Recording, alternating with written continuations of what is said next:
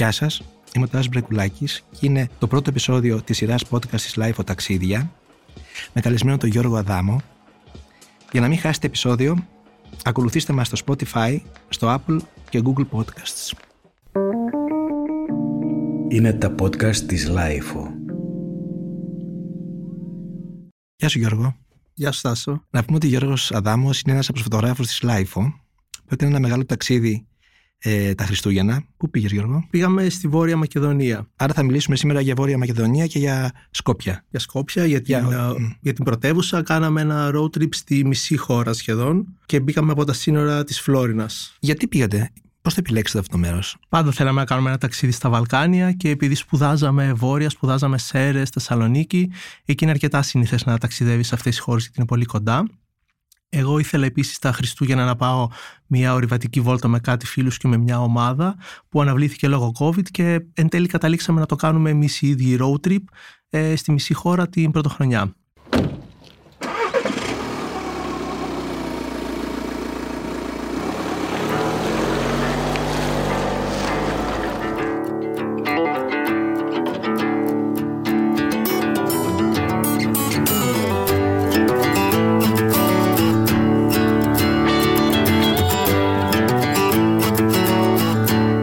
Και η διαδρομή ποια ήταν, πώς, από πού ξεκινήσατε; Λοιπόν, ξεκινήσαμε από Αθήνα και μετά έχεις δύο επιλογές. Ή πας Θεσσαλονίκη και από Θεσσαλονίκη πας Κοζάνη να καταλήξεις Φλόρινα και στα σύνορα, ή πας από Λάρισα μέσω Ελασσόνας που επιλέξαμε κι εμείς για να περάσουμε και από τη λίμνη Πολυφίτου που είναι στην Κοζάνη, καταλήγεις Φλόρινα, το Λεμαίδα και μετά στα σύνορα. Επιλέξαμε να περάσουμε τα σύνορα για να πάμε στην πρώτη κοντινή πόλη που είναι τα Μπίτολα. Η παλιά ονομασία είναι Μοναστήρι που το λένε, ε, όπου ήταν πάρα πολύ όμορφα εκεί.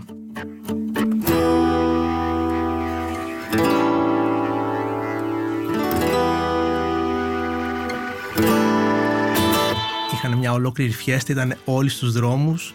Ε, φυσικά δεν φορούσε κανείς μάσκα εκεί πέρα, δεν είδαμε πουθενά μάσκα, δεν υπήρχε... Και κολλήσατε. Ε, όχι ακόμη, κολλήσαμε πιο μετά. κολλήσαμε λίγες μέρες πιο μετά. Τα Μπίτολα είναι πολύ όμορφη πόλη, θυμίζουν αρκετά Ξάνθη, έχουν πάρα πολύ έντονο το μουσουλμανικό στοιχείο και πολλούς αλβανόφωνους κατοίκους. Και εμείς μείναμε στο κεντρικό πεζόδρομο που έχει εκεί η πόλη, ε, μέσα στην παλιά πόλη. Είχαμε κλείσει ήδη το ξενοδοχείο εκεί πέρα, το βρήκαμε, μείναμε. Κλείναμε πάντα ξενοδοχείο που να έχει πάρκινγκ, γιατί ακόμη δεν ξέραμε πώς λειτουργεί εκεί η χώρα όλη, ποιοι είναι οι νόμοι, για να έχουμε ένα προβάδισμα σε αυτό. Και περιμέναμε απλά να γίνει η αλλαγή. Εκεί πήγαμε κάπου να φάμε. Μας είπαν ότι είναι όλα κλειστά λόγω των ημερών και καταλήξαμε να φάμε σε μια πιτσαρία τοπική, όπου παράλληλα ήταν πάνω στο μπαρ και φωνάζανε, χορεύανε, γλεντάγανε κανονικά για να μας διώξουν γύρω στις 10 για να πάμε να προετοιμαστούμε για την φιέστα που λεγανε Και η φιέστα ήταν μια τεράστια ροκ συναυλία που είχαν. Κάναμε αλλαγή χρόνου με 80s rock μουσική ε, στην κεντρική τους πλατεία. Α, τέλεια. Και εγώ έχω κάνει στην Πολωνία ακριβώς τα ίδια. με, με, με, μια αιτήλα εντελώς κάτι ονόματα που, δεν, ναι, που ήταν τελείως. Ναι. Ροκές τώρα, ροκές, ναι. σκληρές ροκές και να χορεύουν όλοι ροκ και να πίνουν κρασί ζεστό. Ε, πολύ ωραία φιέστα μετά με, έτσι, με πάρα πολλά πυροτεχνήματα και την επόμενη μέρα ήταν όλοι στους δρόμους. Ε, ήμασταν πάρα πολύ τυχεροί γιατί είχε πάρα πολύ καλό καιρό. Ήταν κάτι σαν τη δική τους άνοιξη μας είπαν εκεί, δεν είχε πουθενά κρύο και είχε τρομερές ηλιακάδες. Ήταν όλη η πόλη έξω και εμείς μετά θα έπρεπε να αρχίσουμε τη διαδρομή για να πάμε στα σκοπια Οπότε κάνουμε ένα tour στην πόλη, ε, περπατάμε γύρω στο ποτάμι που έχει εκεί η πόλη και αντιλαμβανόμαστε ότι το μαγικό αυτής της πόλης είναι ότι γύρω τριγύρω έχει παντού βουνά, παντού χιονισμένες κορφές και είναι πραγματικά σαν να είσαι μέσα στο Game of Thrones κάπως. Επιστρέφουμε μετά, πάμε να, να πάρουμε το αυτοκίνητο να αρχίσουμε τη διαδρομή για τα Σκόπια, είναι πλέον πρωτοχρονιά και η διαδρομή εκεί είναι Πρίλεπ που είναι η επόμενη μεγάλη πόλη και μετά καταλήγεις Βελέσα που παίρνεις την ώρα Εγνατία τη λέμε εμείς, ευρωπαϊκό δρόμο το λένε αυτοί. Ε, στη διαδρομή αντιλαμβάνομαι ότι έχουν όλοι αναμένα τα φώτα στα αυτοκίνητα για να μάθουμε μετά ότι αυτός είναι νόμος, ότι ακόμη και την ημέρα πρέπει να έχεις αναμένα και συνειδητοποιώ ότι δεν τρέχει κανείς. Και όχι μόνο δεν τρέχει κανείς, δεν περνάει κανείς το όριο. Το όριο ποιο ήταν; Ε, 60 στους επαρχιακούς mm. δρόμους, 100 στην, στην Γνατία, ναι. στην Εθνική Οδό. Ε, οι δρόμοι μέχρι το Πρίλεπ είναι επαρχιακοί δρόμοι κλασικής και κλασικής Ελλάδος. Φτάνουμε στο Πρίλετ που είναι πολύ γραφική έτσι επαρχιακή πόλη. Κάνουμε μια μικρή στάση εκεί είναι που καταλαβαίνεις εντελώς ότι αρχίζει η αρχιτεκτονική της Βόρειας Μακεδονίας. Είναι όλα πορτοκαλί, όλα τα σπίτια έχουν πορτοκαλί κεραμίδια, πορτοκαλί τούβλα και έχουν αυτές τις τριγωνικές σκεπές που αργότερα μας είπαν ότι επειδή πάρα πολλοί είχαν πάει έτσι μετανάστες και για δουλειά Ελβετία, Αυστρία, όταν επιστρέψανε το υιοθετήσανε αυτό. Και θυμίζει παντού έτσι λίγο σαν σαλέ ότι είναι όλα λίγο πιο έτσι λίγο βόρεια σπιτάκια εκεί μπορεί και να συναντήσαμε τουλάχιστον τρεις φορές uh, μπλόκο της αστυνομίας, αν τυχόν τρέχεις πιο πολύ να σου κάνουν έλεγχο. Επίσης, να πω ότι μέσα στα μπίτολα παντού η αστυνομία έκανε έλεγχο για τις διαβάσεις. Εάν δεν σταματούσε σε διάβαση για να περάσει ο πεζός, έπαιρνες πρόστιμο. Ήταν πάρα πολύ συνεπής με αυτό. Και μετά καταλήγουμε, πάμε Βελέσα για να πιάσουμε την, ε, την εθνική οδό, έτσι, την Εγνατία, για να πάμε Σκόπια. Είναι πλέον απόγευμα και παντού δεξιά και αριστερά αρχίζει ένα πολύ μαγικό τοπίο. Έχει παντού λίμνες και βλέπω ότι σε κάθε λίμνη το, το έχουν και σαν resort, το έχουν σαν θέρετρο. Παντού έχεις σπιτάκια να μείνεις, έχει παντού πράγματα να κάνεις, παντού πινακίδες να σε καθοδηγήσουν ε, και φτάνουμε στα Σκόπια και εκεί είναι το μεγαλύτερο σοκ. Πριν φτάσουμε στα Σκόπια, ε, τι να το πω, είχε κάνει πιο μεγάλη εντύπωση μέχρι τώρα στη χώρα; Ε, η φύση σίγουρα δεν έχει καμία τρομερή διαφορά με τη φύση της Ελλάδος. Έτσι είναι η πυρωτική χώρα, ορεινή χώρα. Απλά είναι η ανοιχτοσιά η τεράστια που έχει. Το πόσο όμορφα έχουν, έχουν χτίσει τα χωριά τους και τις πόλεις. Πόσο ωραία εναρμονίζονται και σαν χρώμα και σαν υλικά μέσα, μέσα στο τοπίο. Μου έχει κάνει τρομερή εντύπωση η οδήγηση. Είναι πάρα πολύ καλή η οδήγησή τους. Προσέχουν πάρα πολύ, δεν τρέχουν, δεν υπάρχει εκνευρισμός. Και μετά είναι οι, οι δρόμοι τους που είναι μεγάλοι, πάρα πολύ ωραίοι. Περνάμε πολύ μεγάλες γέφυρες. Και ήμασταν και λίγο τυχεροί γιατί είχε καταπληκτικά χρώματα λόγω καιρού έτσι στον ουρανό. Ταξιδεύαμε και σχεδόν ηλιοβασίλεμα. Για να φτάσουμε στα Σκόπια που πραγματικά τάσο εκεί ήταν. Οι δρόμοι ήταν τεράστιοι. Είχες τουλάχιστον τέσσερις λωρίδες, μεγάλη ανοιχτοσιά εκεί αρχίζει λίγο να. Αρχίζουν ξανά εκεί λίγο οι σημαίες, ο Μέγα Αλέξανδρος, αρχίζεις εκεί λίγο να Αυτό το περιβόητο άγαλμα, το χρυσό. Που είναι στην κεντρική πλατεία, που είναι ναι. τεράστιο. Ναι, το είδαμε μετά την επόμενη μέρα.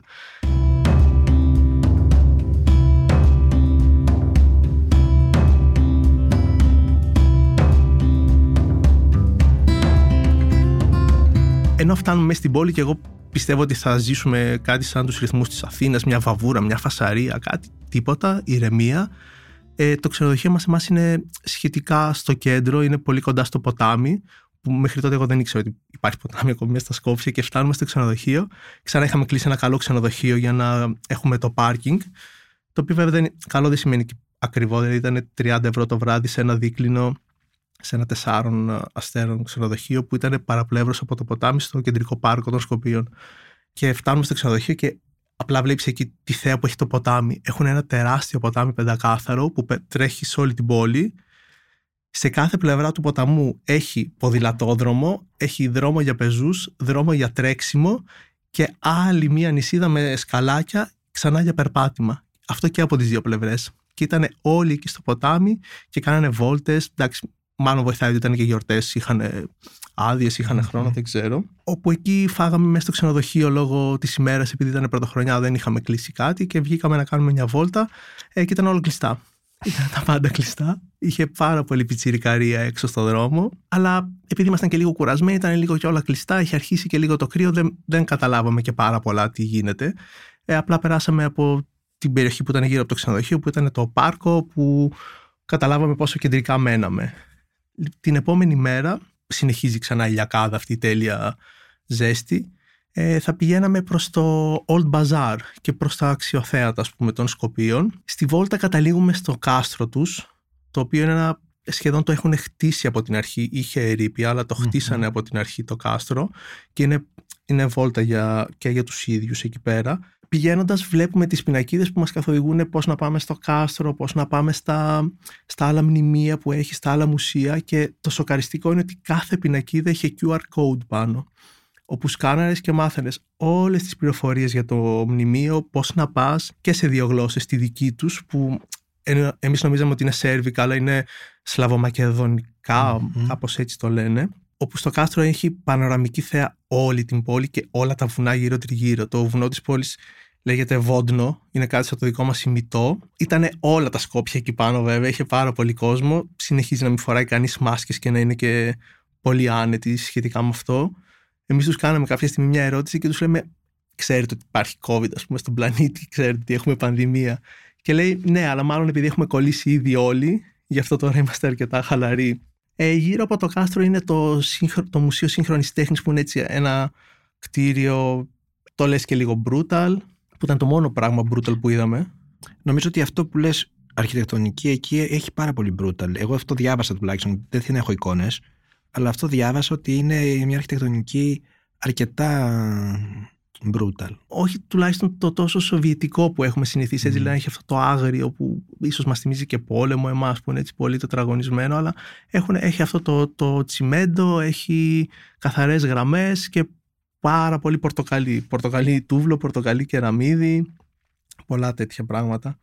Ε, μετά κάναμε μια βόλτα μέσα στο Old Bazaar που εκεί κολλήσαμε για να ξέρεις, αυτή είναι η θεωρία μου. Που εκεί είναι πολύ έντονο πλέον το μουσουλμανικό στοιχείο. Έχει παντού και παμπτζίδικα, παντού μαγειρεύουν. Ε, να, να πάρεις έτσι σαν μπουγάτσες δικές μας.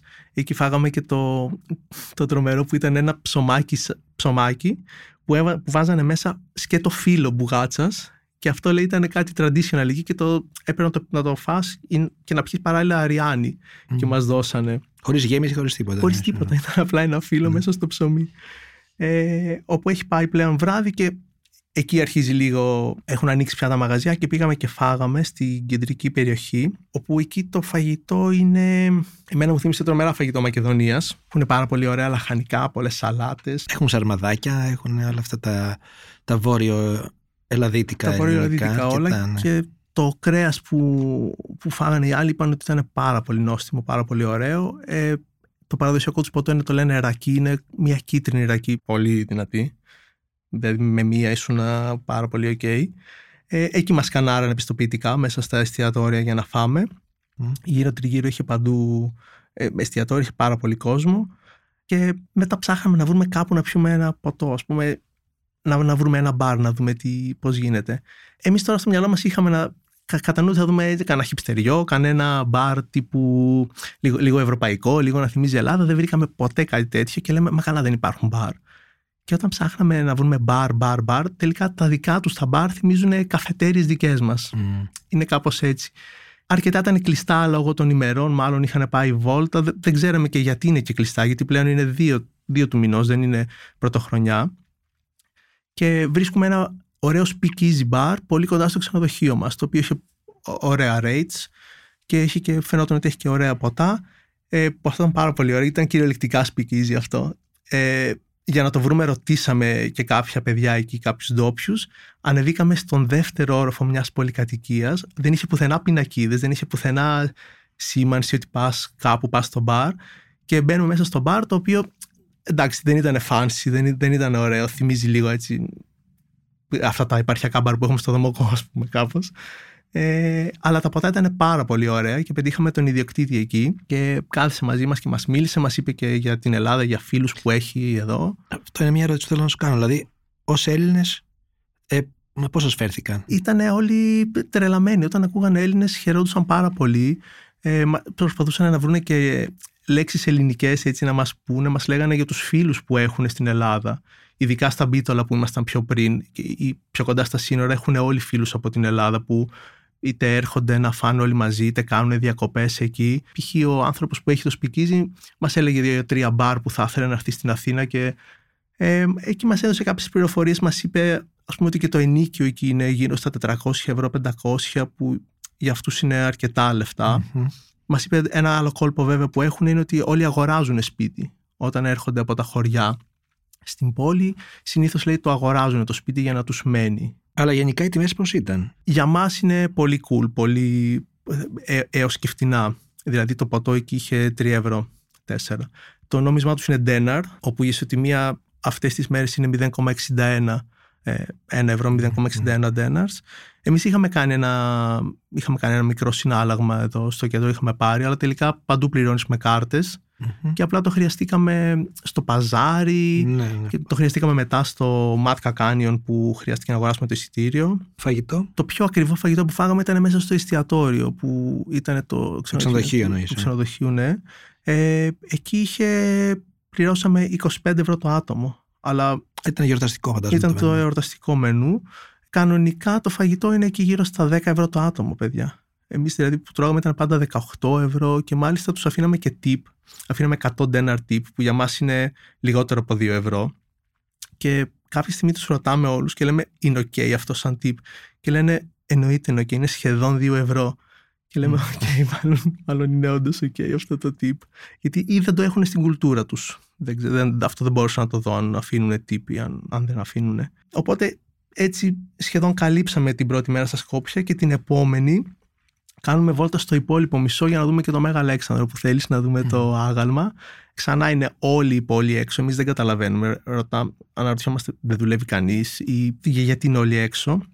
Για να μάθουμε ότι είναι πάλι ημερολογίτες, οπότε μια εβδομάδα μετά αυτοί γιορτάζουν τα Χριστούγεννα. Αχ, τέλεια. Οπότε δηλαδή συν- Ναι. η- Ήταν Χριστούγεννα Ήταν τους, Χριστού, ακόμα. τα Χριστούγεννά τους, γι' αυτό ήταν όλοι έξω.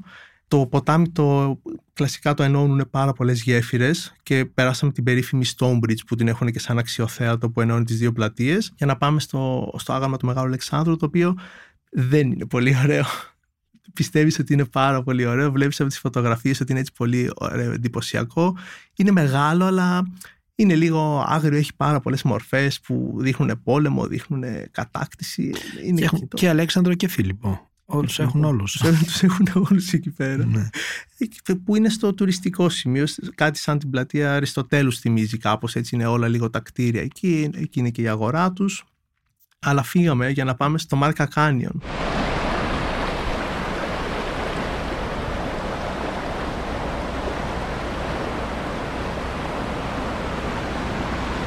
Το Μάτκα Canyon στην ουσία είναι τεχνητό, είναι τεχνητή λίμνη γιατί έχουν χτίσει ένα φράγμα εκεί. Το δείχνουν όλοι οι οδηγοί ότι πρέπει να πας ε, και είναι ακόμη ένα στοιχείο από τη φύση τους που έχουν πάρει και το έχουν κάνει τουριστικό αξιοθέατο το οποίο είναι, ήταν πάρα πολύ όμορφο. Είναι 15 λεπτά να πας από τα Σκόπια, πας με αυτοκίνητο ε, και περνώ, για να πας περνάς και δύο έτσι πολύ ε, κάπως μουσουλμανικά ήταν πιο πολύ αυτά τα χωριά. Εμένα μου έκανε τρομερή εντύπωση. Οι, οι μιναρέδες μου κάναν τρομερή εντύπωση γιατί δεν είχα ξαναδεί ποτέ. Είχα δει μόνο στα Γιάννενα και στα Τρίκαλα, αλλά τα είχα στο νου μου σαν αρχαία αυτά. Εκεί που είδα εν λειτουργία Μμμ. ε, μιναρέδες ήταν θεόρατοι, ήταν τεράστιοι. Ε, φτάνουμε στο Μάτκα Canyon και αφήνεις το αυτοκίνητο, η διαδικασία είναι ότι αφήνεις το αυτοκίνητο πολύ πιο νωρίς στο πάρκινγκ που έχει για να, για να ανέβεις, περνάς το φράγμα και μετά μπαίνεις εκεί στο, στο, στο canyon, στο φαράγγι που θυμίζει λίγο Τέμπη. Έχει δύο εταιρείες που σου κάνουν βαρκάδα και διαλέγεις ποια θέλεις και ή μπορείς να κάνεις και κανό, έχει διάφορα activities, έχει ένα εστιατόριο. Αλλά το πιο ωραίο πράγμα που έχουν κάνει είναι ότι έχουν κάνει ένα μονοπάτι ε, ΣΥΡΙΖΑ στο βράχο, πλήρως οργανωμένο, με σειρματόσκηνο, με διάδρομο, το οποίο καταλήγει πάρα πολλά χιλιόμετρα μέσα στο φαράγγι στην, ε, στην, ε, σε μια σπηλιά που έχουν, Μμμ. που την έχουν κάνει αξιοθέατο και αυτή, έχει έτσι λίγους σταλακτήτες. Αλλά ήταν τρομερά εντυπωσιακό πόσο οργανωμένο ήταν, πόσο καθαρό ήταν, πόσο ε, προστατευμένο ήταν. Είχε παντού σειρματόσκηνα, όλοι περπατούσαν, κάνανε hiking. Ε, είναι- είναι σαν να τους νοιάζει τρομερά η φύση και κάθε τι το έχουν κάνει αξιοθέατο. Επιστρέφουμε πίσω, ε, ξαναπήγαμε σε ένα άλλο εστιατόριο, φάγαμε επίσης πάρα πολύ ωραία ήταν όλα. Εκεί φάγαμε κάτι πιο traditional που έχουν, κάτι που το λένε, στην ουσία είναι φασόλια ψητά. Α, αυτά τα φασόλια, τα περιβόητα που είναι μέσα σε ένα πύλινο. Σε ένα πύλινο, σε, μια, σε ένα πύλινο σκεύος που το κάνουν. Ναι, αυτά τα φασόλια να ξέρεις ότι θεωρούνται από τα καλύτερα φασόλια, μαγειρεμένα φασόλια της Ευρώπης. Το, το κατάλαβα, Ναι. το γεύτηκα, ήταν Ναι. φοβερά. Το είχαν παντού, γιατί το βλέπαμε και μέσα στο Old Bazaar που το είχαν τα Που κυπαπτζίδικα. το λένε κάπως φασόλια στο ταβά, κάτι τέτοιο, έτσι, κάπως έτσι. ναι. Αυτό είναι, απλά και το λένε beans.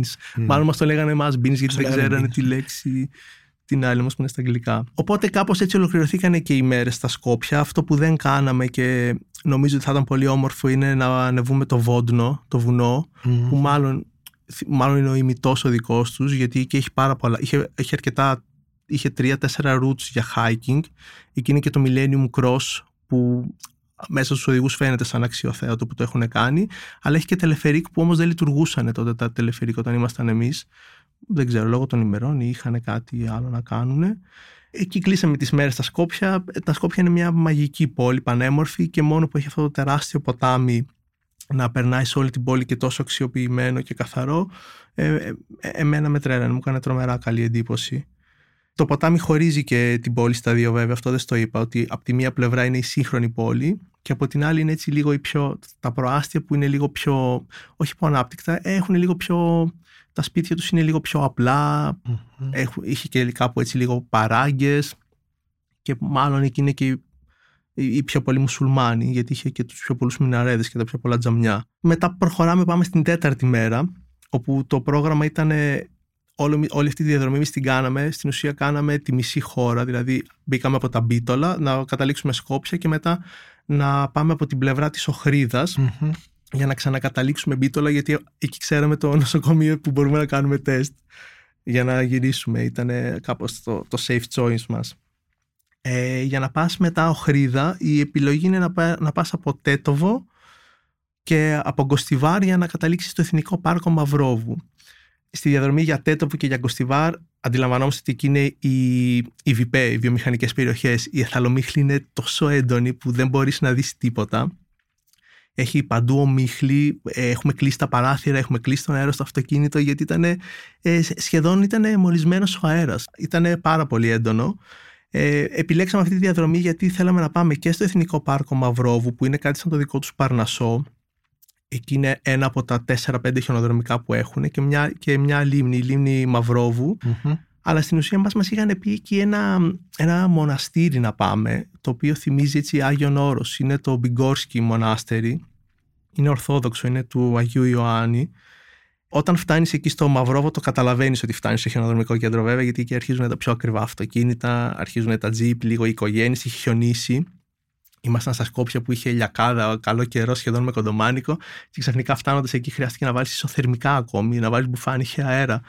Περνάς στο Μαυρόβα, ανεβαίνεις τέρμα πάνω σχεδόν στο βουνό, ξανακατεβαίνεις ε, για να δεις τη λίμνη που έχει και εκεί έχουν και όλα τα, τα μαγαζιά που έχουν τον εξοπλισμό για να πουλήσουν, να, να πας πάνω για το σκι. Δεν ανεβήκαμε πάνω, ήταν ήδη μεσημέρι. Και πάμε, καταλήγουμε στο, στο μοναστήρι, το οποίο στην ουσία κατεβαίνεις ξανά κάτω το βουνό για να το περάσεις στο βουνό και να πας στο μοναστήρι. Ε, αυτή η διαδρομή ήταν παγωμένα όλα, πηγαίναμε όλοι σημειωτών, σχεδόν χρειάστηκε να βάλουμε αλυσίδες εκεί. Αλλά σιγά σιγά πήγαμε, μας αφήσανε, δεν μας είπε κανείς να βάλουμε αλυσίδες, προχωρήσαμε. Εκεί είναι και το resort τους. Mm Θυμίζει λίγο Αγόριανη, λίγο Παρνασό.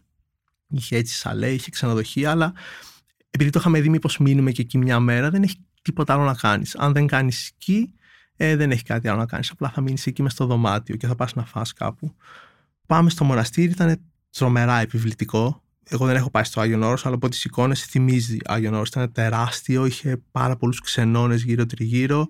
Ε, τρομερά καλό συντηρημένο, όλο ξύλινο, όλα βαμμένα. Ε, πετύχαμε και την ώρα που κάνανε την αλλαγή στα κεριά, γιατί εκεί δεν είχε ηλεκτρισμό μέσα. Διαβάζανε και ψέλνανε με τα κεριά.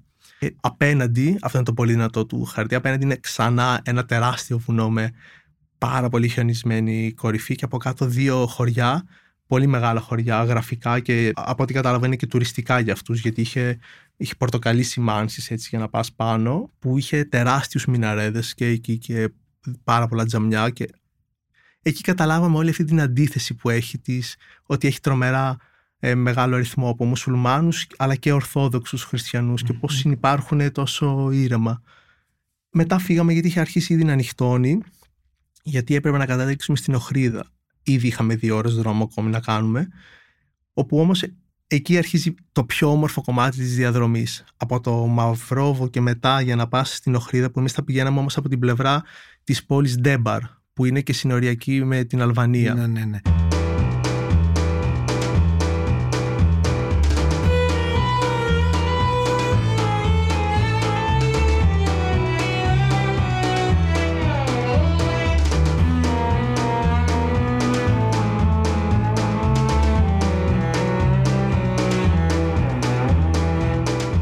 Πούμε λίγο ότι η Οχρίδας είναι μισή στην Αλβανία, μισή στη.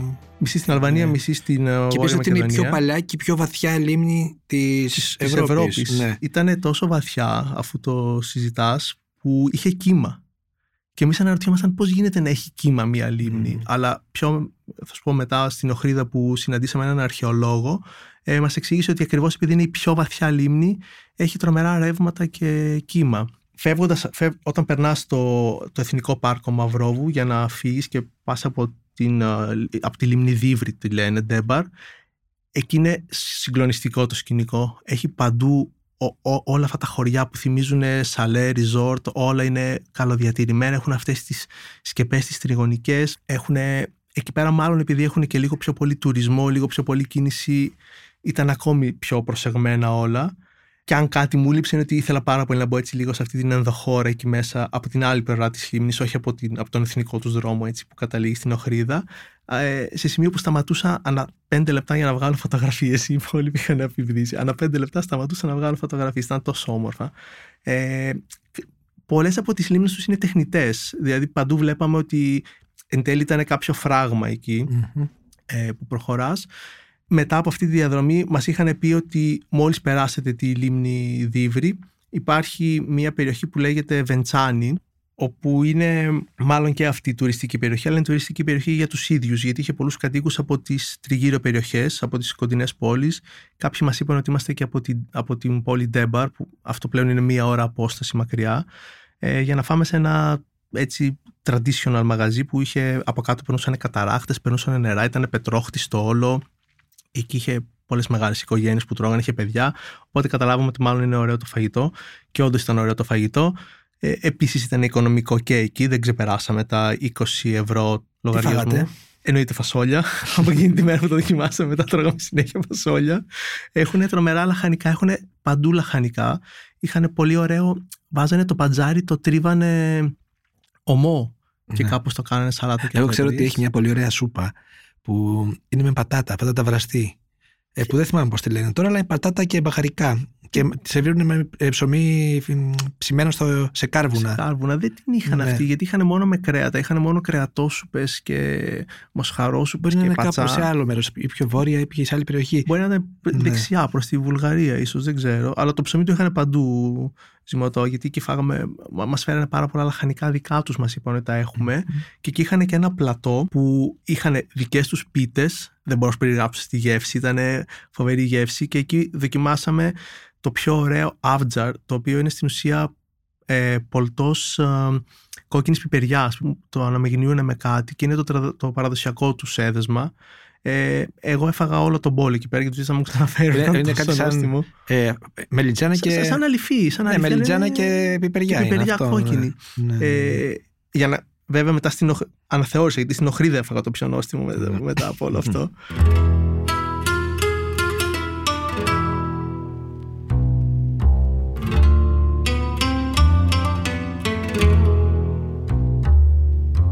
Πλέον είμαστε πολύ κοντά στην Οχρίδα. Εκεί είναι μία ώρα η Οχρίδα από την Βεντσάνη, έχει νυχτώσει, φεύγουμε. Ε, περνάς πρώτα τη Στρούγκα, που είναι η προηγούμενη πόλη, αλλά εκεί αρχίζεις να καταλαβαίνεις ότι κάτι αλλάζει, κάτι γίνεται. Δηλαδή είναι όλα πιο έντονα, είναι λίγο όλα πιο γρήγορα, έχει παντού κάτι φτιάχνουν, παντού κάτι χτίζουν, οι δρόμοι ξαναφτιάχνονται, οπότε αντιλαμβανόμαστε ότι εκεί είναι πλέον το τουριστικό κομμάτι όλων των Σκοπίων.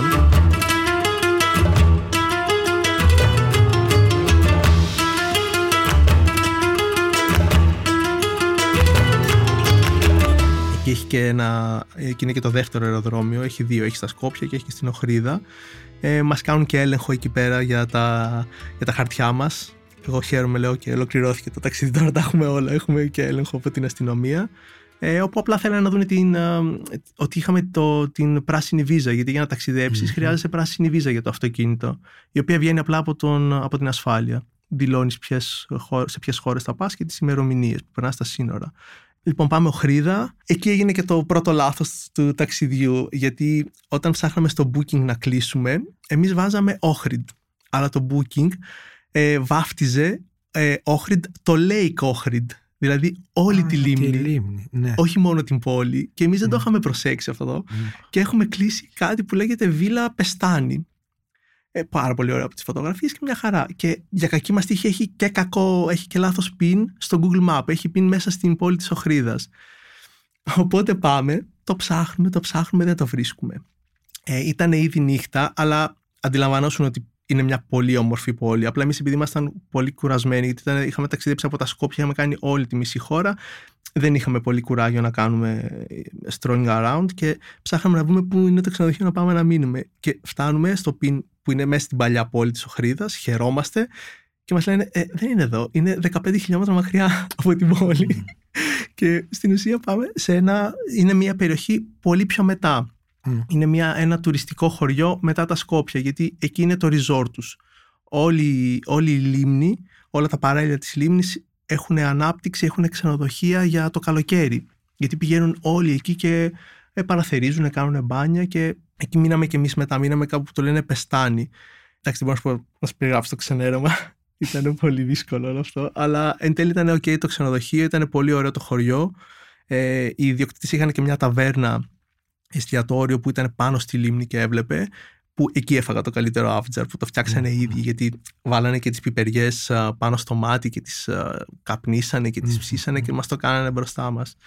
Εν τέλει το κακό είχε και ένα καλό γιατί μας είχε γλιτώσει 15 λεπτά από την διαδρομή. Γιατί αν πας στην Οχρίδα, okay, η πόλη είναι πάρα πολύ όμορφη, θυμίζει Καστοριά, είναι η λίμνη, είναι, είναι τόσο προσεγμένη που έχουν φτιάξει ένα δρόμο στην ουσία ένα ξύλινο δρόμο μέσα στη λίμνη που περνάς ΣΥΡΙΖΑ κάτω από τα βράχια της ε, πόλης για να καταλήξεις σε ένα εκκλησάκι που έχουν, που είναι Άγιος Ιωάννης νομίζω και αυτό, όπου από εκεί έχεις πανοραμική θέα όλης της λίμνης που βλέπεις Στρούγκα την άλλη την πόλη δεξιά μέχρι κάτω ε, όλο το National Park που έχει η πόλη αλλά είναι πάρα πολύ ωραία και η, η, η διαδρομή στην Οχρίδα για να, για να καταλήξεις στο εθνικό πάρκο που έχει εκεί κάτω. Όπου εμείς, αυτό που σου είπα πριν, ότι είχαμε γλιτώσει ήδη 15 λεπτά, γιατί είναι 45 λεπτά η διαδρομή όλη μέχρι το τέλος, που εκεί είναι τα σύνορα τα αλβανικά. Οπότε ξυπνάμε την επόμενη μέρα και αρχίζουμε τη διαδρομή για να καταλήξουμε στο εθνικό πάρκο στην λίμνη Οχρίδα.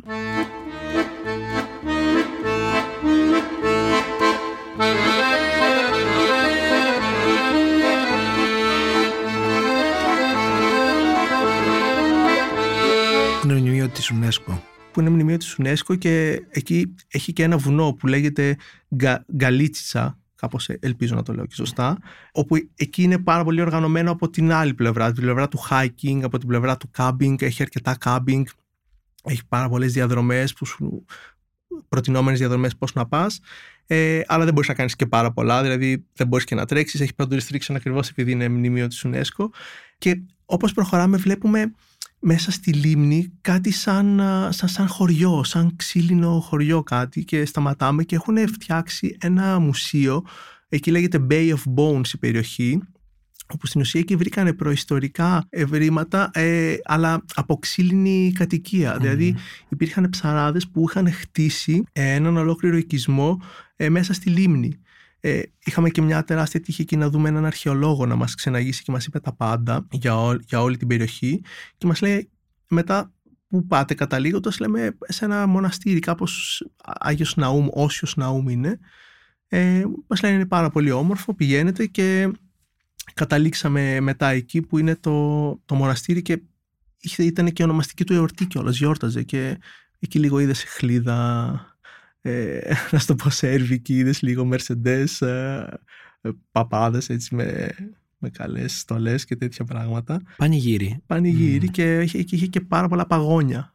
Όπου εγώ mm. δεν είχα προσέξει ποτέ τα παγόνια στα σύνορα, το οποίο είναι το εθνικό τους uh, σύμβολο. Mm. Το έχει και στα νομίσματα και στα κέρματα πάνω.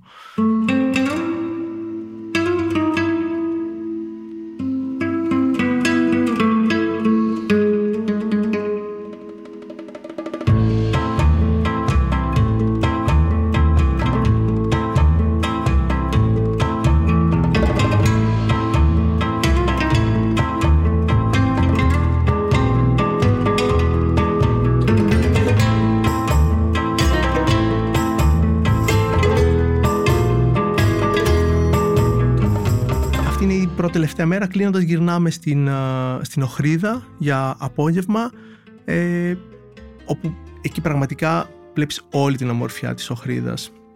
Το, ε, την ώρα του ηλιοβασιλέματος φαίνεται όλη η παλιά πόλη είναι πορτοκαλί, πέφτει όλο το φως πάνω και όταν ανεβαίνεις πάνω σε εκείνο το, το εκκλησάκι που σου είπα πριν έχεις όλη την πανοραμική θέα από το βουνό που ήσουν πριν κάτω στο Εθνικό Πάρκο μέχρι την Οχρίδα και μέχρι όλη την παλιά πόλη και το κάστρο όπου ξανά εκεί πέρα ήταν όλο πάρα πολύ ζωντανό λόγω, γιατί πλέον είναι Χριστούγεννα εκεί. Είχε παντού πάρα πολύ κόσμο.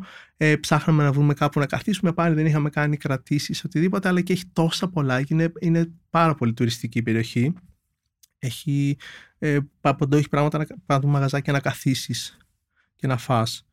Να πω λίγο ότι για αυτό το χωριό που είπες ότι που είναι μέσα στη λίμνη το προϊστορικό, έχει έξω από την Καστοριά ένα χωριό ε, ίδιο με προϊστορικά ευρήματα. Ε, ο αρχαιολόγος είναι ο ίδιος αρχαιο, ο αρχαιολόγος που γνωρίσαμε εκεί, είναι ο ίδιος αρχαιολόγος που έχει οργανώσει και το Μουσείο της Καστοριάς.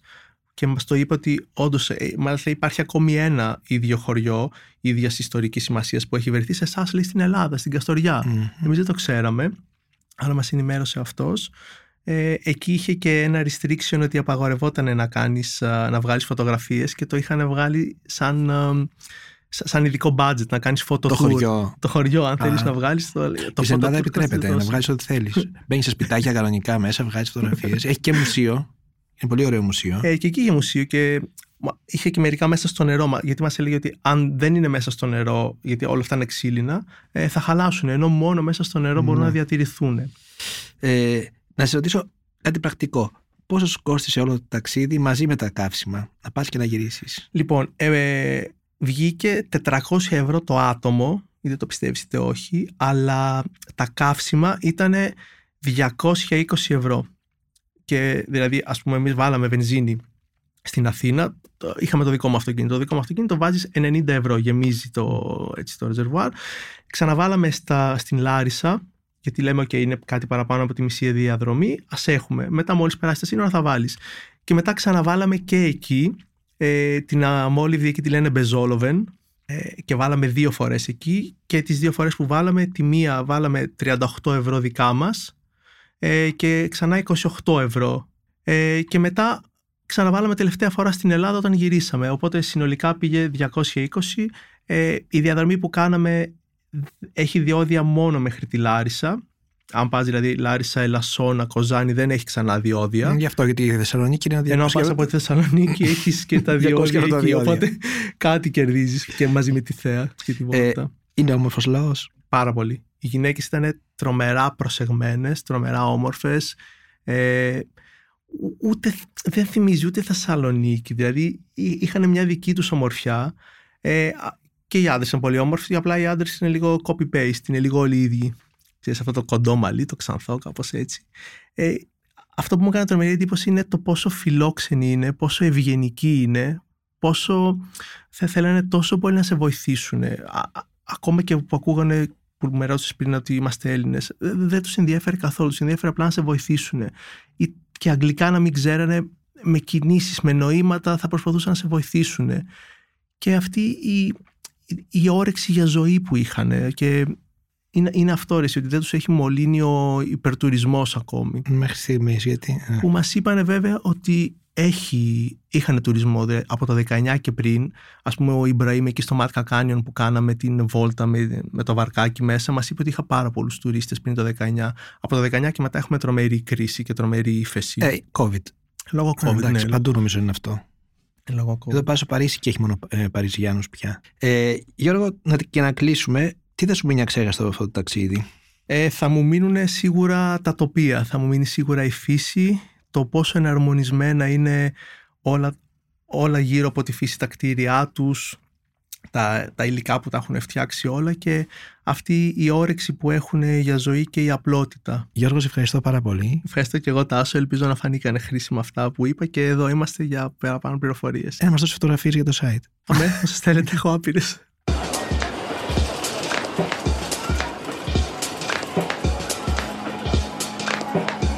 Τάσος Μπρεκουλάκης και ήταν ένα επεισόδιο από τη σειρά podcast της Life Ταξίδια με καλεσμένο τον Γιώργο Αδάμο. Για να μην χάνετε επεισόδιο, ακολουθήστε μας στο Spotify, στο Apple και Google Podcasts. Ηχοληψία, επεξεργασία και επιμέλεια, Φαίδωνας Χτενάς και Μερόπη Κοκκίνη. Ήταν μια παραγωγή της LiFO. Είναι τα podcast της LiFO.